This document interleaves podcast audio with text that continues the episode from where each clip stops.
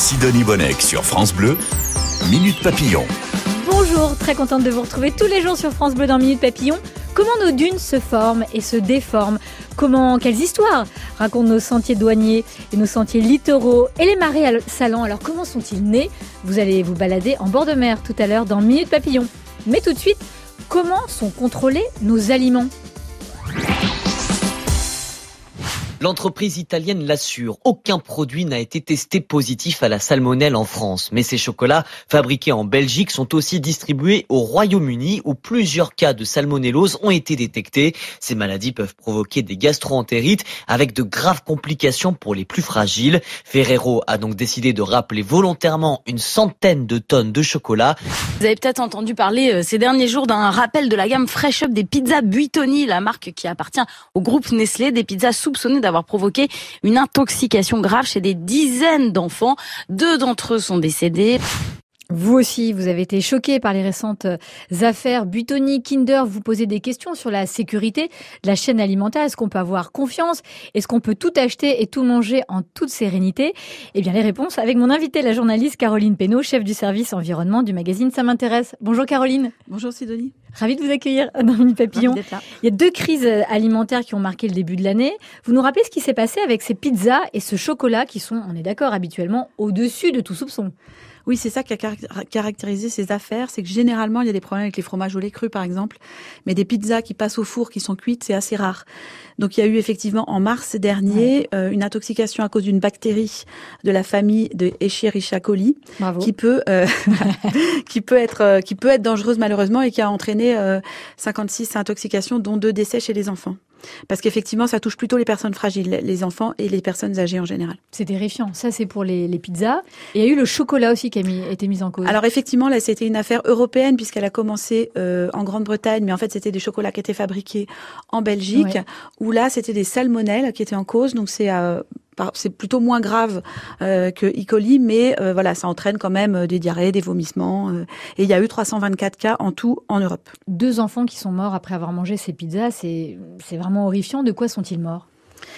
Alors en fait, ils sont morts d'une maladie qui est très rare, qui est le syndrome hémolytique et urémique l'abréviation c'est SHU. Mhm. Alors il y a des cas en France chaque année, il y a 160 cas, mais là euh, le, pro et c'est, le problème c'est que ça commence par des pareil par des diarrhées et des vomissements et ça peut entraîner une insuffisance rénale grave et on ne sait pas très bien le traiter, on le traite par des dialyses, euh, transfusions, etc. Il n'y a pas d'antibiotiques et euh, malheureusement c'est très peu souvent mortel, c'est 1% des cas, mais malheureusement pour ces enfants ça a été le cas. Chaque année, Caroline Penaud, combien y a-t-il euh, au total d'infections alimentaires en France?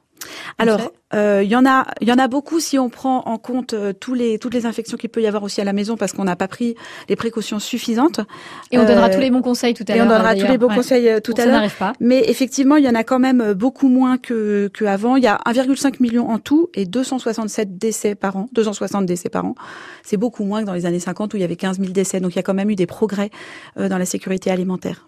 On parle aussi de salmonellose. Ça, c'est ce qu'on retrouve dans le, le chocolat, c'est ça? Oui, exactement. C'est aussi une bactérie qui provoque euh, des vomissements, des diarrhées. Il peut y avoir des complications, mais c'est plutôt moins grave que, que Escherichia coli. Donc évidemment, pour limiter ces, ces intoxications, pardon, il y a un contrôle strict des aliments qui s'impose. Mais comment ça marche? C'est ce que vous allez euh, décrypter pour nous et ce que vous avez décrypté euh, avec passion et sérieux dans le magazine Ça m'intéresse. Déjà, à quel moment les microbes entrent-ils dans la chaîne alimentaire? Alors ils peuvent entrer à n'importe quel moment. Souvent, c'est quand même via l'élevage, parce que comme on disait tout à l'heure, euh, c'est pour ça qu'on soupçonne beaucoup les, les, viandes. C'est qu'en fait, les, ces bactéries, souvent, c'est des bactéries du système digestif humain et animal, euh, qui sont là d'ailleurs pour nous protéger. Mais il y a certaines souches qui sont toxiques. Donc, effectivement, euh, elles sont dans les intestins des animaux, donc elles peuvent arriver pendant l'élevage, mais aussi pendant toute la chaîne, si les conditions d'hygiène sont pas respectées. Et donc ça va rencontrer nos, nos, bactéries à nous et ça va mal se passer, c'est ça en gros? Oui, en fait ça va entrer dans notre organisme et effectivement quand ce sont des bactéries nocives, c'est pas le cas de toutes évidemment, ça peut entraîner. Euh, Mais quand on cuit bien sa viande par exemple, est-ce qu'on peut quand même euh, tomber malade? Alors justement, sur l'affaire des pizzas. Normalement, la bactérie euh, à 70 degrés, elle est, elle, est détruite. Donc soit la pâte, parce que la, la bactérie était vraiment dans la pâte. Euh, donc soit euh, ça n'avait pas été assez cuit, soit il y en avait tellement que ça n'avait pas suffi pour tout détruire. Ça, on ne sait pas. il y a une enquête en cours sur cette affaire, mais effectivement, quand on cuit, notamment, il faut bien, euh, il faut bien cuire sa viande à cœur, par exemple, pour éviter les, les soucis. Et puis c'est pas seulement au moment de l'élevage que se fait la contamination. Elle peut, elle peut aussi arriver au moment de la transformation et même de la distribution des denrées. Oui, alors c'est pour ça qu'il y a des contrôles à tous les niveaux. Il y a des contrôles dans les restaurants aussi, dans les cuisines des restaurants, pour être sûr qu'il n'y a pas des contaminations croisées. Par exemple, effectivement, la viande qui va contaminer un légume, etc. Donc, il y a des contrôles sur toute la chaîne, chez les commerçants de bouche, dans les restaurants, dans les entreprises, vraiment d'un bout à l'autre, et aussi sur les importations, sur tous les produits qui arrivent de l'étranger. Oui, mais alors c'est vrai que je me demande euh, la distribution. Pourquoi est-ce que ah oui, c'est si c'est il y a une rupture du froid, par exemple. Oui, par exemple, euh, par exemple, si vous avez un produit effectivement qui n'est pas gardé au réfrigérateur, les bactéries vont pouvoir se développer. Euh, donc, il va falloir contrôler tous les points euh, et qu'il n'y a pas des bactéries d'un produit qui vont sur un autre. D'ailleurs, comment, Caroline Penaud, on détecte notre intoxication alimentaire? Quels sont les symptômes? Est-ce que c'est toujours, sont toujours des vomissements, des diarrhées Généralement, c'est ça. C'est vomissements, diarrhées. Ça apparaît quelques jours après la contamination. ah oui, donc c'est pas le jour même. Non, pas forcément. D'accord. Euh, et donc on va chez le médecin et quand il soupçonne une intoxication alimentaire, il va faire, il va demander des analyses. Et là, il y a tout un système d'alerte qui est assez performant en France et en Europe parce qu'en fait, euh, ces analyses on va en fait croiser les différentes analyses euh, dans les différents labos en France pour voir si une bactérie est identique, euh, par exemple à Arras ou à Marseille, grâce au séquençage du génome. Et ça, ça a permis de savoir si euh, c'est la même bactérie qui va contaminer deux personnes différentes. Et c'est comme ça qu'on sait s'il y a une affaire, une grande affaire comme celle des pizzas Butoni qui éclate. France Bleu, Minute Papillon. Les aliments que vous ingérez, que vous achetez tous les jours, sont-ils sûrs? Comment sont-ils contrôler le récit passionnant avec la journaliste Caroline Pénaud, chef du service euh, environnement du magazine Ça m'intéresse. Lors des crises euh, alimentaires et sanitaires chez Butoni, pour les pizzas, chez Kinder euh, pour le chocolat, nous avons été informés via la radio notamment. Donc on est quand même... la chaîne d'information est quand même assez rapide. Oui, c'est assez performant parce que par exemple entre les cas détectés et l'alerte, euh, jetez vos pizzas, euh, arrêtez d'acheter des. C'est ça. C'est euh, bah, le premier décès suspect pour l'affaire Butoni, c'était fin février et le rappel des produits c'était le 18 mars. Donc c'est assez rapide, sachant qu'il y avait déjà eu des cas depuis début janvier. Et en fait, quand l'alerte a été donnée, ensuite il y a le rappel des produits parce que les industriels sont chargés de faire rappeler leurs produits. Donc ils ont rappelé les produits depuis le mois de juin précédent. Donc là, l'idée c'est d'informer via la radio, dans les magasins, pour que les gens qui ont encore la pizza évidemment dans le congélateur la, la jettent. Donc ça, c'est quand même assez performant. Mais comment on fait pour retracer les pizzas infectées et leurs consommateurs pour les, les prévenir? Est-ce qu'on les prévient personnellement d'ailleurs? Alors oui, ce qui s'est passé, c'est qu'effectivement, grâce aux analyses dont je parlais tout à l'heure, on a on a vu que c'était la même bactérie, à peu près la même souche de bactéries dans toutes ces histoires, euh, dans toutes ces affaires-là. Et du coup, on a regardé les cartes de fidélité des gens pour voir ce qu'ils avaient acheté. Ils ont remarqué qu'effectivement, tout le monde avait acheté des pizzas Fresh Up dans les jours ou les semaines avant. Euh, et ensuite, en les interrogeant euh, famille par famille, euh, ils ont vu qu'effectivement tous les gens en avaient consommé la semaine d'avant.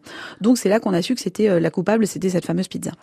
Alors dans votre dossier, vous interviewez une directrice de l'information de l'ONG Foodwatch, dans ça m'intéresse, qui a produit une pétition Stop au scandale alimentaire. Elle avait recueilli plus de 46 000 signatures mi-mai. Elle a dit que l'alerte aurait dû être donnée avant même qu'il y ait des malades. Pourquoi elle peut dire ça? Pourquoi elle dit ça?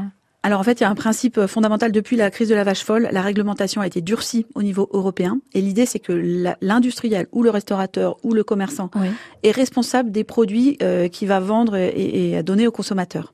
Donc euh, les industriels notamment, puisqu'on parle d'eux, sont chargés de faire des autocontrôles en permanence, mhm. non seulement sur les denrées qui arrivent dans l'usine, pendant tout, tout le processus de fabrication, ils sont censés faire des autocontrôles pour être sûr que tout va bien, qu'il n'y a pas de contamination. D'ailleurs, Nestlé s'est défendu et a dit qu'il y avait eu ces contrôles et que rien n'avait été euh, détecté.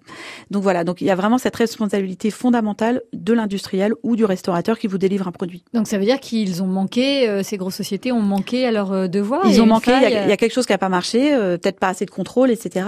Mais en tout cas, normalement, ils sont censés faire ces autocontrôles pour s'assurer que tout va bien. Est-ce qu'aujourd'hui les Français, depuis ces deux crises sanitaires au mois de février et mars, scandale Butoni et Kinder, ont perdu confiance dans l'alimentation, dans l'agroalimentaire? Est-ce qu'ils ont changé leur manière de consommer? Alors, il y a eu des, effectivement des enquêtes juste après l'affaire. En avril, il y en avait eu un qui disait que 53% des Français voulaient changer leur façon de, de consommer. Et Donc plus de euh, produits transformés, par 43% voulaient écarter tous les produits transformés. Ah, c'est énorme. Mais bon, ça va effectivement avec un mouvement plus général de vouloir faire la cuisine soi-même avec des produits bruts. Mais effectivement, ce genre d'affaires, parce qu'il y en a régulièrement, ça sape un petit peu la confiance dans les produits transformés. On va entrer vraiment dans les, les laboratoires des, des, de l'agroalimentaire. Quelles sont les bonnes habitudes d'hygiène et de fabrication pour les industriels, mais aussi les restaurateurs On parle aussi des artisans boulangers, des charcutiers. Alors il y a tout un processus qui est très compliqué, euh, où en fait il doit respecter un certain nombre de procédures à toutes les étapes. Donc par exemple pour la restauration, il y a une sorte de guide, ça fait 200 pages, où on vous explique tout ce qu'il faut faire au moment où vous recevez par exemple une denrée d'un fournisseur. Il faut mhm. bien vérifier que la date de péremption est bien inscrite, que c'est bien emballé. Ensuite euh, pour euh, tous les, il y a des fiches pour tous les produits par exemple pour faire une mayonnaise, il faut la conserver à 4 degrés pendant 24 heures maximum. Ensuite il faut la jeter. Donc pour chaque produit, il y a des choses très précises comme ça, ou bien il y a des choses genre une poubelle dans un restaurant, il faut que ce soit, il y a un couvercle, euh, un lavabo, il faut qu'il y ait une commande au pied. On ne peut pas euh, l'ouvrir avec la main. Ah Plein de choses comme ça, des toutes petites choses, et il y en a des centaines et des centaines qui doivent être respectées. Et lors des contrôles, de la répression des fraudes notamment, ils vérifient tous ces, tous ces points-là. Est-ce que justement ils sont nombreux les inspecteurs et inspectrices pour euh, lors des contrôles Les contrôles, c'est à quelle fréquence en fait dans une, une, industrie comme ça? Alors c'est un petit peu le problème en France, c'est qu'il y a une bonne réglementation, beaucoup de bonne volonté, mais pas assez de monde. Il y a plutôt euh, pas assez d'agents responsables de ces contrôles. Donc dans les secteurs à risque qu'on a identifiés, mhm. par exemple les, quand il y a de, de la viande, des, des, usines qui font de la viande et notamment de la viande crue, il y a beaucoup plus de contrôles. Il peut y en avoir deux par an. Dans un restaurant en moyenne, c'est tous les 15 ans. Tous les 15 ans dans un restaurant. Tous les Tous les 15 ans en moyenne. Donc effectivement, on euh, ça va un les gens peu, quand même, Voilà, hein. ça va un petit peu du simple au, quadruple. Et donc c'est un métier qui manque de personnel. Donc peut-être des de, futurs inspecteurs, inspectrices euh, euh, aussi. C'est un, métier à pourvoir. C'est intéressant comme métier. Euh, oui, c'est en tout cas c'est utile. C'est intéressant et c'est très utile parce qu'effectivement, c'est grâce à ces contrôles-là que on, on, peut euh, déceler des petites infractions. C'est pas forcément des, des, choses très graves, mais qui permettent d'avoir plus d'hygiène, notamment dans les restaurants. Et d'ailleurs, quelles sont les sanctions, Caroline Pénaud, quand on respecte pas ces règles d'hygiène et qu'on se fait pincer par euh, l'inspection? Alors c'est un, un, problème aussi, c'est que les sanctions sont pas assez dissuasives. Alors quand c'est des petits des petits manquements, par exemple le congélateur au lieu d'être à moins 18, il est à moins 16 dans un restaurant, ça va être un avertissement. Mmh. Et puis ensuite, les inspecteurs vont revenir plus tard pour voir si, ça a été respecté. Si c'est des choses plus graves, donc euh, parfois euh, un manque d'hygiène total, il peut y avoir fermeture euh, de l'établissement. Il y a des amendes, bien sûr. Et quand il y a délit de tromperie ou mise en danger de la vie d'autrui, alors là, c'est 7 ans d'emprisonnement, 750 000 euros d'amende. Enfin voilà, c'est effectivement des peines qui sont beaucoup plus graves. Sauf que le problème, comme souvent, la justice est trop lente et les affaires ne sont pas jugées. Et il y avait une affaire, l'affaire Lactalis, qui était du lait contaminé pour les nourrissons en 2017 qui n'a toujours pas été jugé. Incroyable. Euh, est-ce que est-ce qu'il y a un site euh, où on peut nous consommateurs euh, qu'on peut consulter de temps en temps pour savoir quels sont les produits qui sont rappelés? Parce qu'imagine imaginez on n'écoute pas la radio pendant quelques jours, on n'écoute pas les infos, bon bref, on peut passer à côté de certains rappels. Est-ce qu'il y a quand même une source d'information qu'on peut consulter n'importe quand? Alors effectivement, effectivement, il y, a des rappels très médiatiques qu'on entend partout, mais en fait il y a 5000 rappels par an et c'est pas forcément des rappels très graves, donc on n'est pas au courant de tout. Il y a un site qui a été lancé qui s'appelle Rappel Conso qui a été lancé en avril 2021. Euh, et ça centralise toutes les alertes sur les produits euh, potentiellement dangereux. Il y a aussi euh, des jouets dangereux, des choses comme ça. C'est pas que l'alimentation. Et ensuite, vous avez aussi un site qui s'appelle Signal Conso, qui a été ouvert en 2020. là, pour reconnaître le niveau d'hygiène d'un commerce de bouche, etc. Et si on a eu un problème, on peut aussi le signaler pour qu'effectivement il, il, puisse y avoir un contrôle. Et dernière chose qui est intéressante, c'est une appli qui s'appelle Alim Confiance. Ouais. Et ça, c'est pour voir effectivement quel est le niveau d'hygiène dans les restaurants ou les commerces de bouche autour de chez soi. Donc il y a quatre niveaux, très satisfaisant, satisfaisant, etc. Alors bon, évidemment, il n'y a pas tous les restaurants puisque, comme on disait, il n'y a pas beaucoup de contrôle, mais ça peut donner déjà une petite idée. Minute Papillon, on en apprend tous les jours sur France Bleu. Oui, et puis depuis les scandales alimentaires, euh, Butoni et Kinder, ces, ces pizzas et ces chocolats qui ont été rappelés parce qu'ils ont empoisonné, même tué deux enfants, en tout cas pour euh, les pizzas, 43% d'entre vous euh, voulait éviter d'acheter des, produits transformés. C'est un peu une, révolution et c'est vrai que ça s'intègre, vous le disiez, Caroline Pénaud, euh, euh, vous qui avez coordonné aussi ce, dossier dans le magazine Ça m'intéresse, ça s'intègre un peu dans une révolution sociale. On est tous en train de changer un peu notre alimentation, de cuisiner un peu plus chez nous. D'ailleurs, puisqu'on est chez nous, vous donnez aussi des conseils dans le magazine Ça m'intéresse et j'ai trouvé ça formidable sur comment éviter de s'intoxiquer à la maison parce qu'il y a mille solutions aussi, enfin mille façons de s'intoxiquer donnez-nous les conseils, allez, les uns après les autres, on les note. Alors, euh, c'est des conseils de base, mais parfois, euh, que dans le feu de l'action, quand on cuisine, on oublie. Euh, donc, voilà, tout simplement, se laver les mains fréquemment pendant qu'on cuisine, respecter la chaîne du froid, c'est-à-dire qu'évidemment, il faut régler le, réfrigérateur entre 0 et 4 degrés, et il faut y mettre les plats quand on les prépare au a priori au plus tard deux heures après les avoir euh, préparés. C'est vrai que moi parfois j'oublie un plat dans le four, vous voyez par exemple. Voilà, mais ça nous arrive tous. Le, hein. le tian, il, est, vous voyez, il a les légumes, je les laisse dans le four, je les retrouve le lendemain, je fais oh bah je vais les manger. C'est un peu risqué? Alors, c'est pas très risqué, euh, mais euh, parfois il y a des risques qu'on soupçonne pas. Par exemple, les riz, le riz et les pâtes. Ouais. On se dit bon, ça va, on risque rien, on Ah, peut les laisser. solide, effectivement, on les oublie. Eh ben non, il y a une bactérie qui s'appelle Bacillus cereus et euh, qu'on trouve effectivement dans le riz et qui n'est pas détruite à la cuisson pour le Mhm. coup. Et quand c'est mal refroidi, quand ça reste comme ça sur le plan de travail, elle peut se, se, se multiplier. Alors euh, Donc on met on met au frigo on systématiquement. met au frigo si possible Ouais. euh, dans l'heure quoi. Ouais. Et voilà. Alors euh, c'est pas très grave mais ça peut arriver. Donc c'est des réflexes c'est des réflexes à, à développer. Euh, il faut évidemment euh, bien cuire euh, la viande hachée, notamment à cœur, parce que c'est les problèmes viennent de là. Il faut faire attention avec le fro- fromage au lait cru aussi, parce que c'est euh, Ah oui, la ça. majorité des, des listérioses et ça vient du et des infections euh, à Escherichia coli, ça vient du lait cru, fromage au lait cru. Ça veut pas dire qu'il faut pas en manger, mais faut être conscient quand même euh, que c'est le produit le plus risqué. Euh, Mais il n'y a pas puis- de conseil de conservation particulier pour ce fromage. pas spécialement. au réfrigérateur. Voilà. Faut, faut juste là pour le coup faire confiance aux, aux Ouais, au producteurs parce aux que. producteurs, ouais. Ouais. Mais euh, effectivement, les plats de quand on achète euh, de la viande, de la charcuterie, voilà, faut quand même le manger dans les trois jours si possible. Euh, il faut faire très attention aussi aux contamin- contaminations croisées. Par exemple, si Ah, vous coupez votre viande crue, votre poisson Ouais. sur la planche, et qu'ensuite vous, vous la nettoyez pas très bien et vous vous coupez votre tomate pour votre salade, il peut y avoir une contamination. Donc soit on prend une planche différente et un couteau différent, soit Mm. on les nettoie bien entre les deux.